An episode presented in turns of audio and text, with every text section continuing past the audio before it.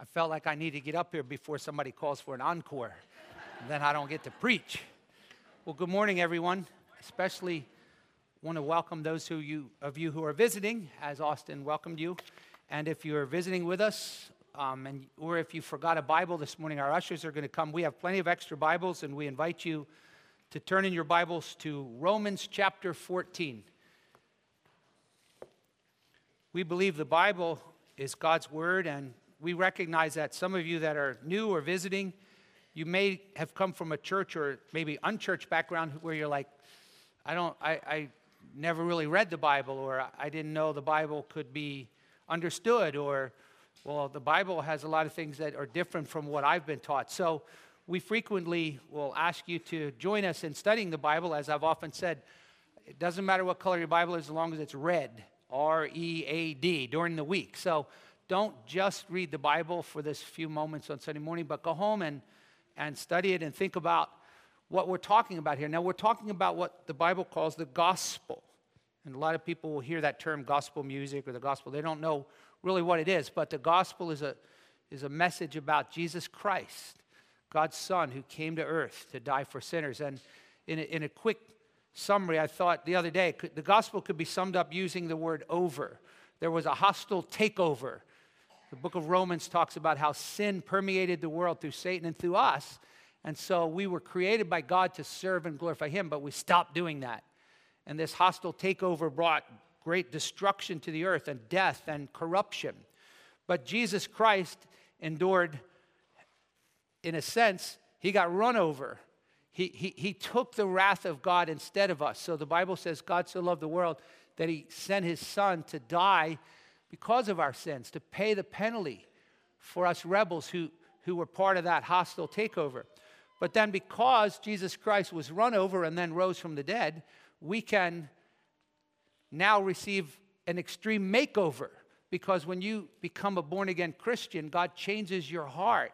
He forgives all of your sins. And, and because of that, you get a, a fresh new beginning where you learn to live for, for the Lord the way we were meant to. And in essence, that becomes what I call an extreme makeover.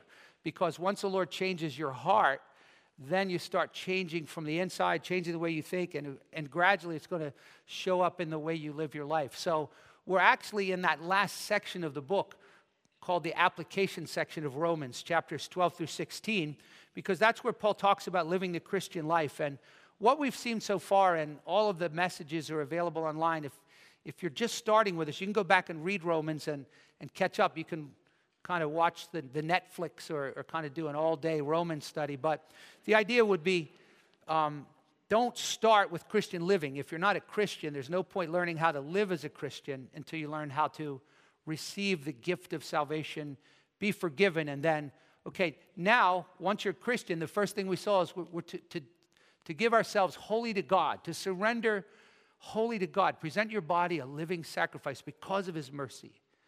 But then, as I'm, as I'm learning and growing and being transformed by renewing my mind in Scripture, then he says, give yourself to your church.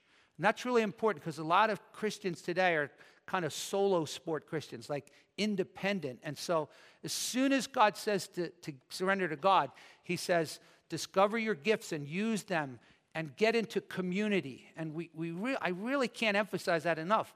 The Bible says, be devoted to one another, pray for one another, share with one another, encourage one another. And the, and the way to do that is not just to come to church on Sunday. You really have to get connected.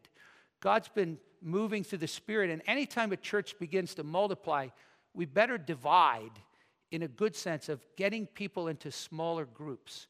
So if all you do is come on Sunday morning, I want to encourage you to at least take the next step, which might be to be, meet one on one with somebody, or to join a men's Bible study, or a women's Bible study, or a small group. We have studies galore that meet just about every day of the week, but getting into another context where you're meeting with other Christians and growing and developing your, your Christian relationships. So, after saying that, Paul says, devote yourself to God. Then he says, devote yourself to a community of believers. Then he says, now, in regard to evil people and our enemies, remember we learned, don't take your own revenge, be peacemakers. Don't be overcome by evil, but overcome evil with good. He then transitioned. He said, Now, as Christians in the community, how should we respond to the government? And he said, Listen, God wants us to submit to the government. It was his idea. The government was, was put there by God to protect us from evil people. And as Christians, we're supposed to be responsible citizens that, that make Christianity look good. We enhance the gospel. Last week, we saw that we also have this one debt to everyone, and that is to become a loving person. Paul says this is how we fulfill the law through love. And so we talked last week God's goal for us is to become a more loving person, not to just know the Bible, but to be transformed by the gospel to learn how to love people. But in this growing development of a loving person, he then taught us that we have to fight against the flesh. And we learned that there's still this principle within us that wants to disobey God. And as we walk in the Spirit, we don't have to give in to that. But the last thing we looked at last week was, but don't make provisions for the flesh. Don't, don't put yourself in situations or, or remove certain things from your life that are making it easy for you to sin. Well, this morning we're going to move to the last major section, chapters 14 and 15, where Paul's going to discuss something that's extremely important in Christian living, and that is maintaining unity with people who have different opinions. The, the concept of unity in the local church is incredibly important to Christ. Jesus is, is, is very much about Christians being one. He says, The world will know you're my disciples because you love one another. And there are different passages of the Bible that talk about unity in different contexts. Like Ephesians 4 says, Be diligent to keep unity in the bond of peace. But this morning, what we're talking about is having unity in relationships to our own opinions. And the reason that we have that is because when Christians come together, we're not a cozy club of like minded people, right? We have different races, different classes, whether we say white collar, blue collar. We have people with different interests. We have people with different intellectual levels, different likes and dislikes, different political ideas. We have red and yellow, black and white, more or less. So, what happens when people with different opinions come together? Like, is it possible that in our parking lot we could have one car with an Eagles bumper sticker parked next to one with a Cowboys bumper sticker? Mean, could that happen? Or could two people attend a Bible study and one has a Trump bumper sticker and one has a Hillary bumper sticker? Is that, is that possible?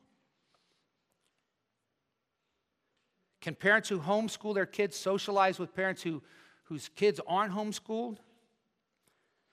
And so, what happens is we come to church and we don't come as clean slates, we come with our opinions. And so, some Christians have decided, well, here's an easy way to do it. We'll just have different churches for everybody's opinion. We have our Messianic assembly because we, we believe this. We have um, uh, this culture, this race. You know, we have black churches, white churches, Spanish churches. Or how about this? We'll just make the church a, a smorgasbord and you can order your buffet. So, do you like contemporary music? We'll come to this service and we'll rock it out, right? But if, but, but, but then we'll, we'll, we'll serve, for those of you who just like the hymns, you know, we'll serve you a, a, a delicious, I, am not sure I see that in Scripture. I see, I see the Bible teaching us that we have to learn how to live together with people who have different opinions. Now, let me ask you a question. Do you consider yourself opinionated?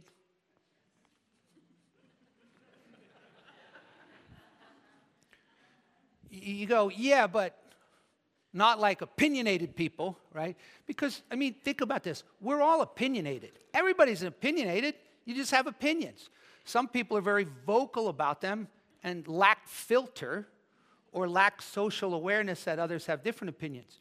So it depends on what we're talking about here. But when it comes to Christianity, in some areas it's okay to have differing opinions, in some areas it's disastrous. So let me start with this. When it comes to the major doctrines of the Christian faith, there isn't room for various opinions.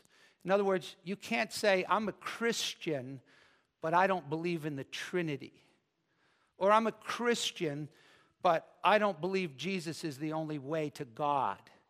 You see, the, the, the heart and soul of Christianity is there are a set of doctrinal beliefs that are substantiated in Scripture and, and they're clear. The Bible is the Word of God, absolute authority. Jesus is Lord. Jesus died and rose. Jesus is the only way to God. There's a real heaven, a real hell. There's only one view of marriage in the Bible male and female for life. So everybody wants to jump into the Christian club, but they don't necessarily embrace the core values of Christianity. So when it comes to the major doctrines, it's essential that, we, that we're unified in our beliefs. In fact, that's part of the goal of a church. Paul says, I want you to come to a unity of faith and knowledge of the Son of God. Christians who know what they believe, right? But there are minor doctrines like the doctrine of spiritual gifts. Some people believe that some gifts are for today, some believe that all are for today. Some have ceased, some have not. Some people believe that there's going to be a rapture before the second coming and there will be a, a period of tribulation. Some Christians don't hold that. Some Christians baptize their infants, but they don't do that to get them into heaven. They see a, a connection between Old Testament circumcision and New Testament baptism. So there's, there's room for different opinions on minor doctrines of Christianity. But, interestingly, what we're going to look at this morning is we're going to look at things that the Bible doesn't address when it comes to moral norms and absolutes. Now, some people call these gray areas. Okay, there's no verse in the Bible about whether I can or cannot dance. There's no verse in the Bible that says you can go to this movie but not this type of movie. There's no verse in the Bible that says you, you can listen to, to this music but not this music or some would disagree with that. There's no verse in the Bible that says you can have a drink of alcohol or you can't have a drink of alcohol. So there's a lot of gray areas that Christians hold different opinions on. Okay? Now, what Paul is doing is he's aware that there's an issue in the church that he has to address. Now, what we're going to do is whenever you're learning to interpret the Bible, you always want to go, what did it mean to them first? And then how do we as Christians apply it to us today? So the starting point is we want to talk about the historical background. What was going on here in the Roman church? Well, they had different opinions about three subjects meat, wine, and probably the Sabbath day. And I'll, and I'll explain that in just a moment. In this passage, Paul's going to say some people believe you can eat meat, other people believe you can just eat vegetables. And you're like, yeah, we just call them vegans yeah, but this isn't about just health benefits. These are moral norms. In other words, some people are going, if you eat meat, it's wrong. You go, people would do that? Sure. Just like people go, if you drink alcohol, it's wrong. If you dance, that's wrong. So that was one issue. Now, the meat here in Romans 14, it's hard to know what he's talking about because in 1 Corinthians 8 through 10, there's a similar passage, but it's not the same. The meat in 1 Corinthians 8 was meat that was sacrificed to idols. And some Christians were going, it doesn't matter, it's just a piece of meat. And other Christians are going, no, no, no. You, you can't eat it if it was sacrificed to idols. But in this passage, I'm going to suspect here that Paul's probably talking about what Christians were debating about in terms of what is regarded as clean food. Remember that in the Old Testament, God had asked his people, the Jewish people, to identify themselves by some distinguishing differences, some stamps, sort of their badge to say, this is what it means to be a follower of, of the God of the Bible, the, the true and living God. Keep the Sabbath and don't eat unclean foods. And that sort of became a real important thing. So now that, that Jews and Christians are coming together into the fellowship, there are, there are some people going, well, we all have to keep the Sabbath or, or, or we can't eat these unclean foods. And what, what happens when Christians come together with, with different opinions? There are so many things in the Bible or in life that, that we don't know. The Bible doesn't say how you should educate your children, right? Is it, is it a sin to send your kids to public school? Some people are like, oh, that's a terrible idea. You shouldn't do that, right? Others would say, hey, that's, that's, a, that's a gray area. Is it okay to smoke? Are you kidding me? Smoking's of the devil. Your body's a temple of the Holy Spirit. And I'm going, well, is that really what Paul had in mind there? Yeah, it's bad for you.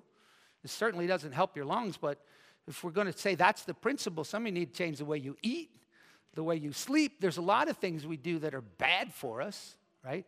So, what we're going to see today, and this isn't the whole passage, but in verses 1 through 12, we're going to talk about several things. First of all, we need to learn to have tolerant attitudes, accepting and welcoming attitudes towards people who share a different opinion from us. We've got to learn how to play nicely together. Secondly, we're going to learn that we need to formulate our own convictions before God. And then, third, we need to be reminded that one day we're going to stand before God and we have to give a personal account for our own convictions and decisions. So let's pray and then we'll look at our passage. Lord Jesus, thank you for your word. And as Christians, we want to grow together. And I pray that the Spirit will speak to us as we go through this passage so that as a community, we will mature and that we will respond biblically to differing opinions on gray areas. And we ask it in Jesus' name, amen. And let me just say again these, these non absolute, non clear scriptural things, we're going to call them gray areas. Okay, so don't come to me and say, oh, you know, I live with my girlfriend, or I get high, or I like to get drunk and I lie, but, you know, that's just my opinion. Because that's not a gray area. The Bible says you shall not lie. No drunkard shall inherit the kingdom of God. Don't fornicate. Okay, but, but once we come to these gray areas, God gives us sort of the test case in that time, and then we're going to look at how we apply it today. But let's look at verse 1. So Paul says, Now, accept the one who is weak in faith, but not for the purpose of passing judgment on his opinions. Now, the word accept here is interesting. It literally means to welcome. And, and that's going to kind of be the theme of this whole section. He comes back to it in chapter 15 when he sort of sums up in verse 7. He goes, Wherefore, accept one another. Okay? So when someone holds a different, say, a political view, you're like, I, I talked to a guy yesterday. He said, I saw someone with a Hillary bumper sticker and they were out of light. So I, I went up to them and said, I just want to see somebody stupid enough to marry Hillary. Now, this wasn't a Christian, or not marry, to vote for Hillary. It wasn't a Christian, but just one of those people who's very free with their opinions, right? So, what does it mean to accept or welcome one another? Well, who are we talking about? Notice Paul says, one who is weak in faith.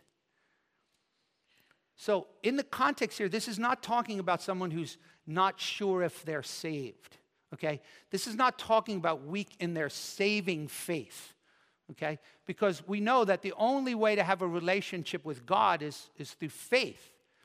The Bible says without faith it's impossible to please God. So if you're still still seeking, you know, I've never seen him. Well, that's part of the point. Jesus said, Blessed are they who have not seen and yet believe. Bible said Christ died for you and rose again. If you repent and believe in him, you'll be saved. So you have to believe that. That's what Christ is calling us to do. But, but once I put my faith in Christ as my Lord and Savior, when Paul talks about weak in faith here, he's talking about something very different. Not deficient in their saving faith, but deficient in their understanding of Christian liberty. In other words, their faith had not yet permeated their past. They had not yet understood that once you're justified by God's grace through faith, that if the Bible doesn't address it, it's sort of neutral or indifferent. So Paul calls those people weak in faith. Now, the interesting thing is, we, as we think about them, people like that would not consider themselves weak in faith, would they? Would they not consider themselves the strong one? We don't dance.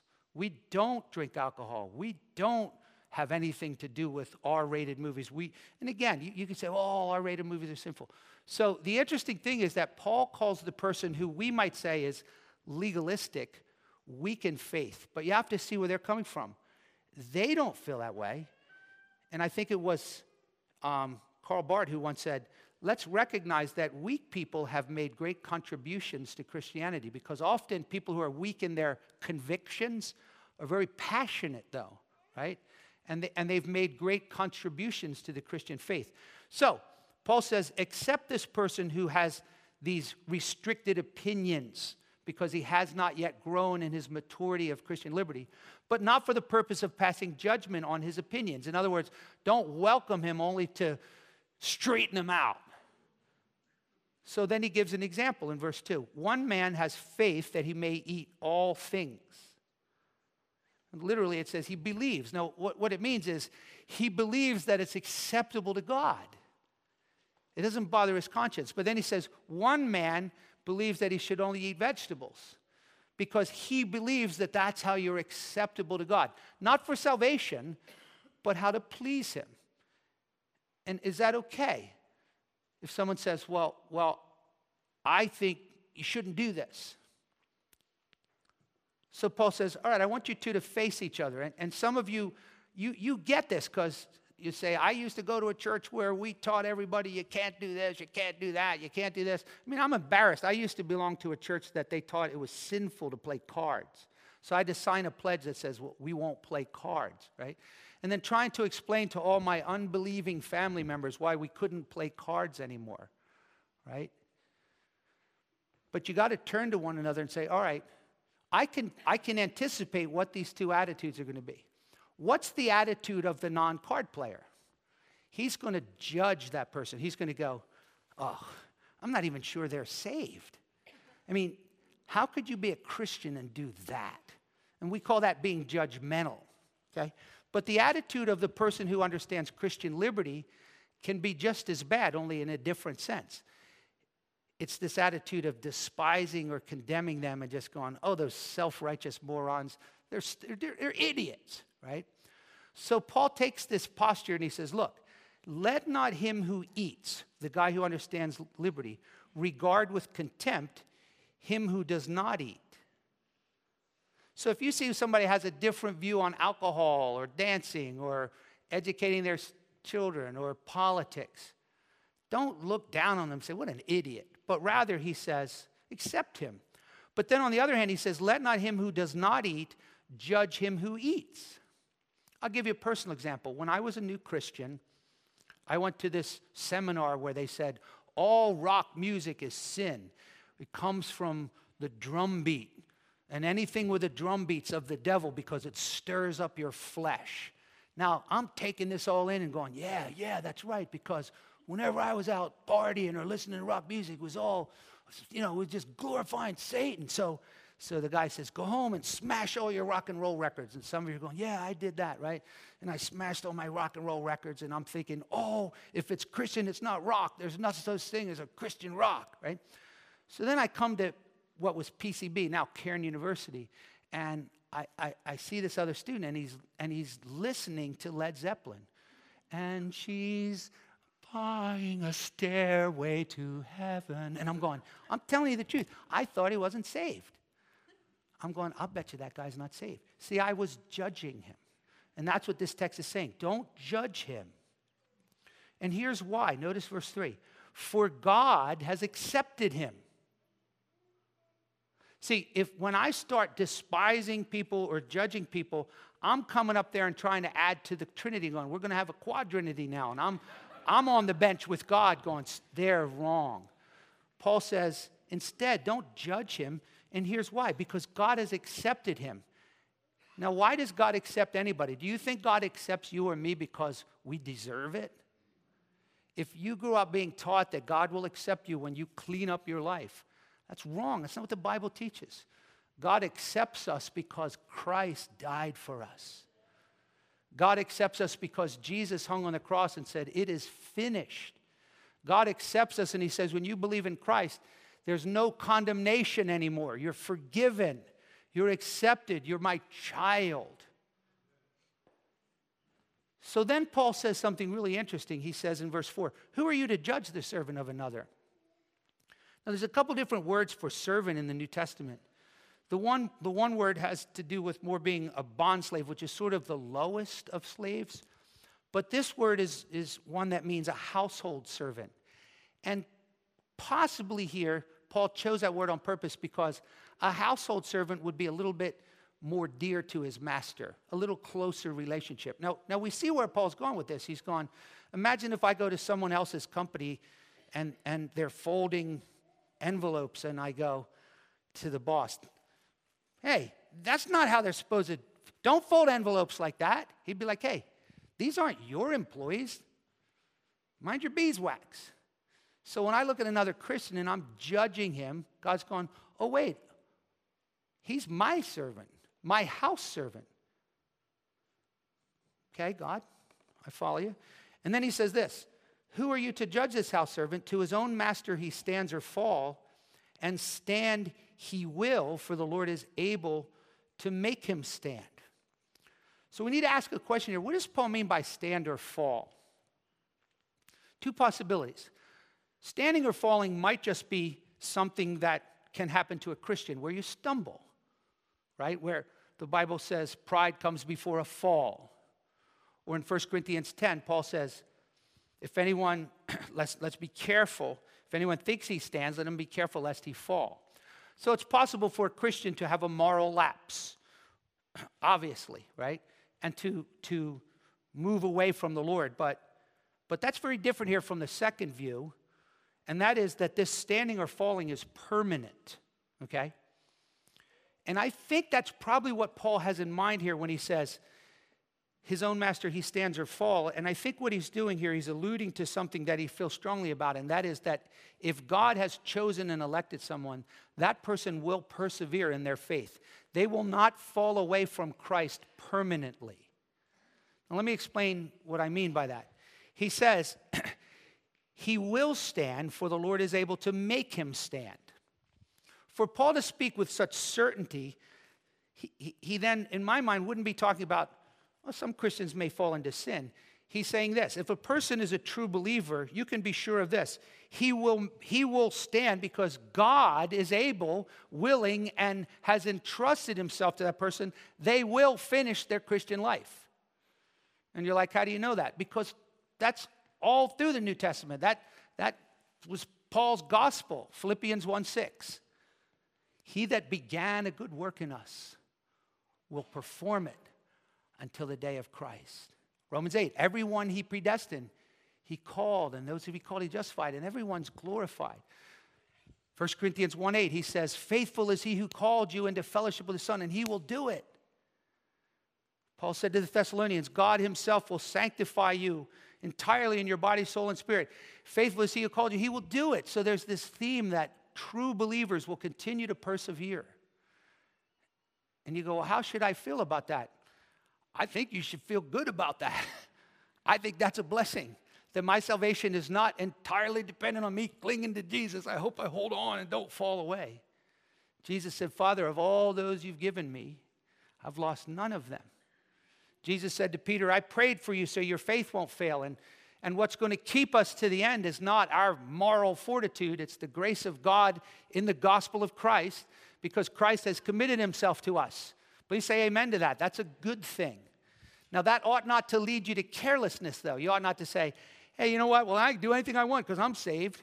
Because there is this doctrine of perseverance that warns us against a lack of discipline, a carelessness, like, hey, I, I got my hell insurance. That's, so, so I basically say it to people like this if you're thinking about turning away from the Christian faith, don't. The book of Hebrews warns of the dangers of what happens to those who begin and turn back permanently. That's my view.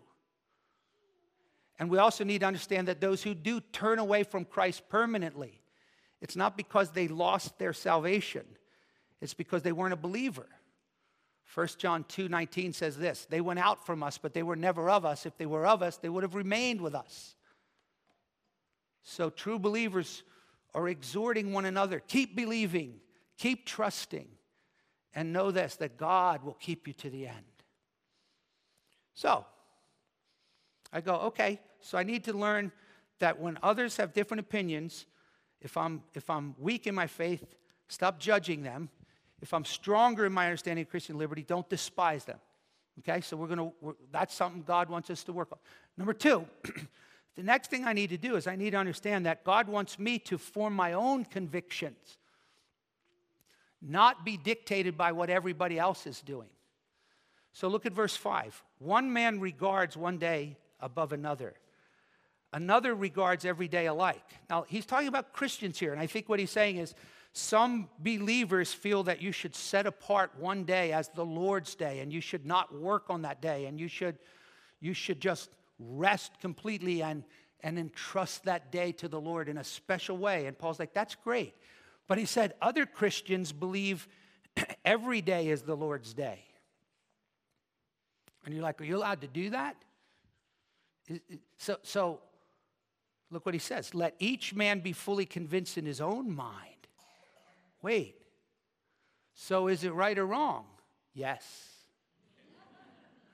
Somebody came to me one day. I led this guy to the Lord. I went to his house on Sunday. He's raking leaves. He goes, Tom, I'm so glad you're here. Is it wrong for me to rake leaves on Sunday? Based on this passage, I didn't say to him, Of course not. Because if in his conscience he believed it was wrong, then he should abstain from it.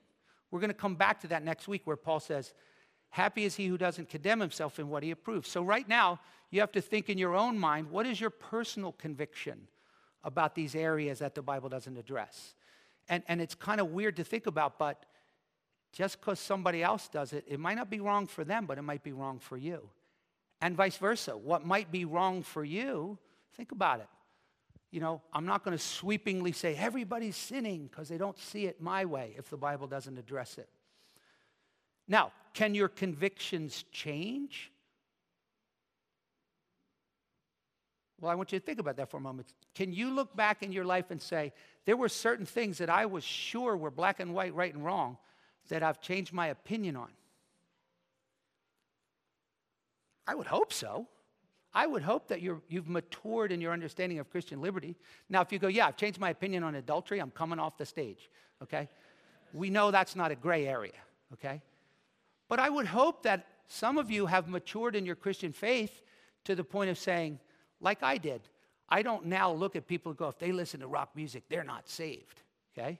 So surely some of you came out of a church where you were given a very strict or a background that was so strict, and, and as you've matured, you've realized, hey, these are these are gray areas. These are so if, if all of you are going, not me, I've held, I had it all black and white from the beginning and I hold to the end. And I'm like, okay, but I think you're maybe not understanding Christian liberty.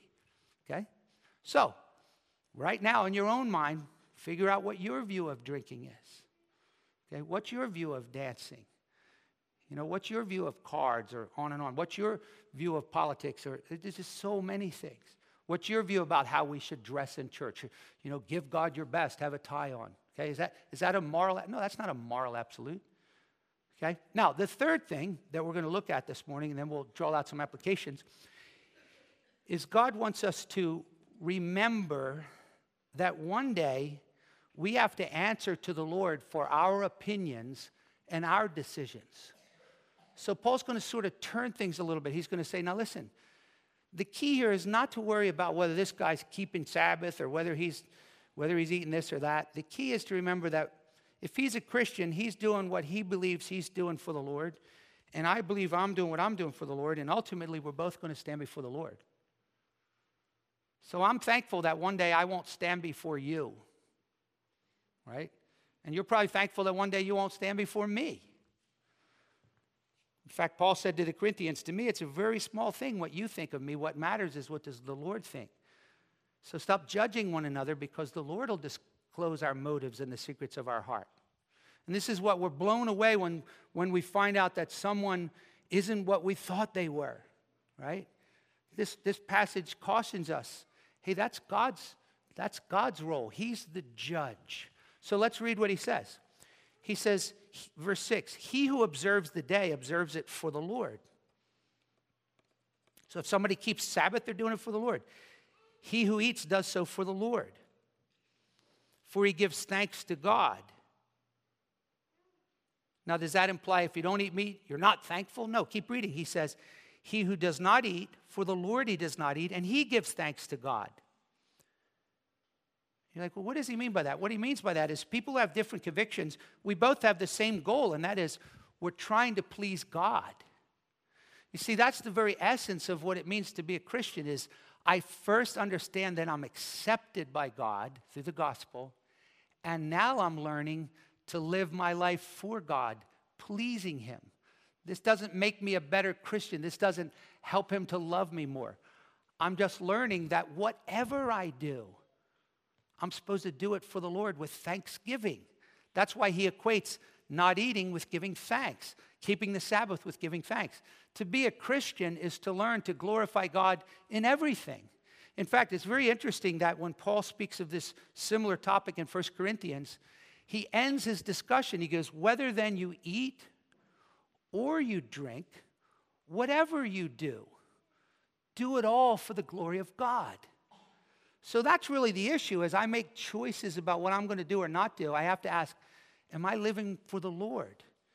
Some of you are you've already checked out right now and you're ready for the big football matches afterward. Okay, well, fine, that's great. Nothing wrong with playing football. Somebody might be, them sinners are playing football on Sunday, right? Forget about that. But, uh, but if you go out there and play football, you need to do it for the Lord.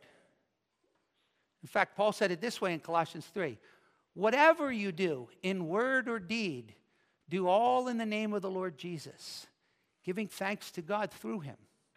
So, so it's more of a lifestyle that says, my whole life is to be lived thanking the Lord. Not just for the good things. Every good gift comes from God. But Paul says, in everything give thanks, even thanking Him for difficulties. And, and, and, and if I'm watching a television show, could, can I welcome Jesus there? Can I do this for His glory? If I spend this on this thing, can I, can I comfortably say, hey, I know my money belongs to the Lord, and, and, and, I, and I believe that this would please Him? I don't think He's up there going, don't spend a dime on yourself, right? It's just saying, hey, I want to I wanna live pleasing to the Lord. So Paul says in verse 8, for not one of us lives for himself, and not one of us dies for himself. Now, people have pulled that out of context and say, see, no man is an island. And I go, yeah, that's true, but that's not what he means here. Because he's talking about Christians. And any Christian who ultimately does nothing but lives for themselves needs to consider if they're even a Christian. So he says this If we live, we live for the Lord. If we die, we die for the Lord. Therefore, whether we live or die, we are the Lord's. What does he mean by that? So, so I have to look at my life once I become a Christian is now everything should be for the Lord. Even when and how I die. Calvin said something interesting on this.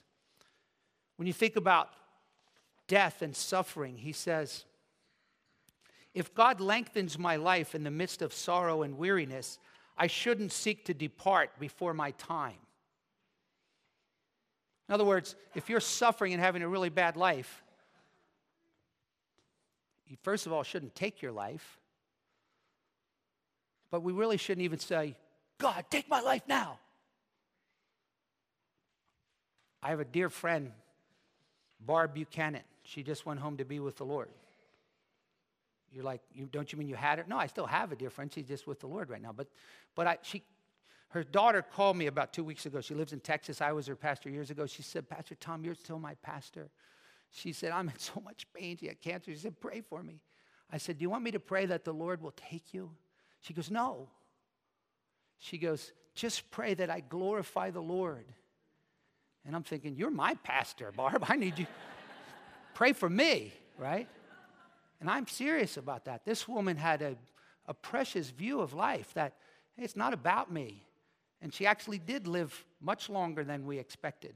For like seven days, they said she's got 24 hours. Right? But she understood this. Like Paul said, whether I live or die, it's my earnest expectation that in nothing I'll be put to shame, but Christ will be exalted in my body. And I'm like, wow, but then Calvin said this, but also, should God suddenly call us in the prime of our life, we must be ready for departure. My life does not belong to me. And, and, and some of us are like, Am I going to be Cassie Bernall? Are they going to put a gun to my head and ask me if I'll die for Jesus? What if ISIS comes over here and says, Christians go over there? Don't worry about that. If you want to know whether you're, you're willing to die for the Lord, just ask yourself this Are you willing to live for the Lord? Because if you go, Jesus, I'm willing to live for you, you already settled the other one. If he goes, okay, you're going to live for me? And so I came up with this phrase we should all live on standby.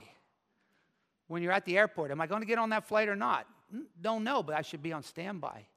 So if the Lord calls me in, in the prime of my life, you're like, Tom, that's already over. No, it's not, right? if the Lord calls us before we're, we, we think it is just or right or, or our time, Calvin's right. We, we should recognize that. Hey, we must be ready. But then he says something really profound, and, and this, is, this is what I think we, we often miss in the Christian faith that Jesus did not just die on the cross to give us a pardon from our sin. That's true, that's precious, that's justification. But he also died on the cross to free us from living for ourselves and to begin to teach us the rest of our lives to live for him. This is a profound verse. Look at verse 9. For to this end Christ died and lived again. Why? That he might be both Lord of the dead and the living. You're like, what do you mean by that? Well, there's a beautiful parallel to this in 2 Corinthians 5. Paul says it this way Jesus died for us that we would no longer live for ourselves, but for him. So I want to just throw out a disclaimer. If you're here this morning and you are totally living for the Lord and you never live for yourself, you can leave now. Make way back there, ushers. But for the rest of us, that's the gospel. I continue to rehearse the gospel. Oh, yeah, he died for me, that I would no longer live for myself. And you're like, Pastor, I don't go out and party and get drunk anymore. It's like, hey, wait a minute. There's a whole lot more to it, what it means to live for the glory of God and not for myself, even if a lot of it's just on the inside, right? So Paul goes, after all, since, since Jesus died for me to live for him, what am I worried about the guy over there, what he's doing? So he says in verse 10, so why do you judge your brother? Why do you guard him with, with contempt? We're all going to stand before the judgment seat of God. Paul often toggles that phrase, God and Christ, back and forth. And at another time, we don't have time this morning, there is a judgment for Christians called the judgment seat of Christ, in which we're not evaluated for our eternal destiny, but we're evaluated for the way we live our lives. And we're rewarded. Okay? And so, knowing that I'm going to stand before Christ, some of you, when you see that, that verse terrifies you. I'm going to stand before God's judgment? Yes. If that verse terrifies you, first of all, ask yourself do you understand the gospel? Are you a Christian? Because, on the one hand, the only way you're going to get into heaven at the judgment seat is not because you're good enough, it's because Christ died for you. So you don't have to be terrified of God's condemnation if you've fled to Christ. Lay hold of Jesus. And when God, if He were to say to you, Why should I let you into heaven? Go, because of Him, because Christ died for me. Because you promised in the Bible there's no condemnation for those who are in Christ. You promised in Romans 5 9 that being justified by the blood of Jesus, I will be saved from the wrath of God through him. So cling to the beautiful cross. That's why you don't need to be terrified of God. That's, that's how people get saved. I, I, oh, wow. Amazing grace. It saved a wretch like me. I was blind. I didn't get it. But, but now I see. Jesus paid for me. I don't have to go to purgatory. I don't have to fear his wrath. He said, It is finished, and God loves me and accepts me through Christ. Would you please, I'm begging for amen for that. Does that not make you glad? But we still all give an account of our lives to God after that for rewards. So Paul says, As I live, says the Lord, every knee shall bow to me. And then look at verse 12 and every tongue. Now, literally, in, in, in, in the Greek text here, it says, every tongue shall confess or give a confession to God. What does that mean? Every knee one day will bow. Well, first of all, think about this. Remember when you told your little angry son to sit down? He goes, I'm not sitting down. And then if you slam them down, he goes, I'm sitting on the outside, but I'm standing on the inside. There was a rebellion, right? Well, there are, this is the way most people live. They're in rebellion against God. Now, that doesn't mean they're out shooting heroin. They just don't want God telling them what to do. It's not his business. I like my life, I want to do it my way. When you come to Christ, there's this innate sense in which if he died for me to save me from my sins, then I'm bowing my knee to him. Not because I'm going to clean up my life, but I'm coming to him. The Bible says one day every knee will bow and every tongue will confess that Jesus Christ is Lord. But the essence of becoming a Christian is to do that now, not after you die. It's too late then. You can be indifferent and neglect Christ your whole life and then die, and he's not going to say, I'll give you one more chance. So we saw back in Romans 10 if you confess with your, your mouth that Jesus is Lord, you believe in your heart, you'll be saved. And I plead with you to consider that. Do, do you confess Christ? Have you bowed to him and trusted him? And, now you're a Christ follower? Then, if you believe that and you're ready, then you're saved. And if you're not, I can only say this you're crazy to spend one more day risking it. Because if you die and you're not saved, you don't get another chance. So come to Christ and believe. But most of you are going, okay, Pastor, I already did that. Okay, now think about the fact that since you've been saved, there's a lot of areas where you, you might have to, pardon this tired illustration I always use, but recalculating. Like, oh yeah, I'm a Christian. Everything I do, I'm supposed to live for the Lord. So when we put the food on the table, I don't go, put it down and say grace. Like, what does that mean? Put it down and say grace. We're, we're giving thanks to God. Dogs just jump on their food. Christians go, God, thank you for this food. But Christians don't even go, God, thank you for this good stuff. We're learning to go, God, thank you for everything. Now, now you're meddling. Because I, I haven't figured that out yet. That's hard. I'm afraid of that. I don't sing songs like, You give and take away, God, my heart will choose to say, Blessed be your name. I sing, I pray my heart will say, Blessed be your name. But, but we turn and we trust and we're learning to follow and, and we go, All right, this brother has a different view on schooling or drinking or whatever. And so let's accept and tolerate one another. And let's pray for one another who have different viewpoints on minor doctrines or, or different gray areas. And then I want to evaluate my lifestyle choices and ask myself, am I living for the glory of God? Am I thanking God in everything I'm doing? And, and, and, and, and I, I can hear what's going on in your mind. You're going, oh, Pastor, you're getting me. And I'm going, me too. I'm not up here going, ever since I was like you people, I, I, yeah, I need to hear this too. But this is how we grow as a Christian community, and this is what it means to make disciples. It's that we're learning that a disciple lives everything freely for Christ. And all of, of my life is, is to be pleasing to Him. And, and we're in process and we're learning. So we're going to close by singing a song that reminds us of some of these great truths. But I want us to bow in prayer as Benjamin comes, and then he's going to lead us in a song. And I want you to sing with your soul as, as we respond to God, to the goodness of the Lord through the gospel. Let's bow together. If you're here this morning and God's spoken to your heart and awakened you, and you want to be saved, you're like, hey, I get it now. I believe that Jesus died to forgive me. Right there in your seat, the best you know how, say to the Lord Jesus, Lord Jesus, I now come to you as a sinner. I believe that I've lived for myself. Would you forgive me of that? Change my heart. Teach me how to live for you. Forgive me freely by your grace because you died for me.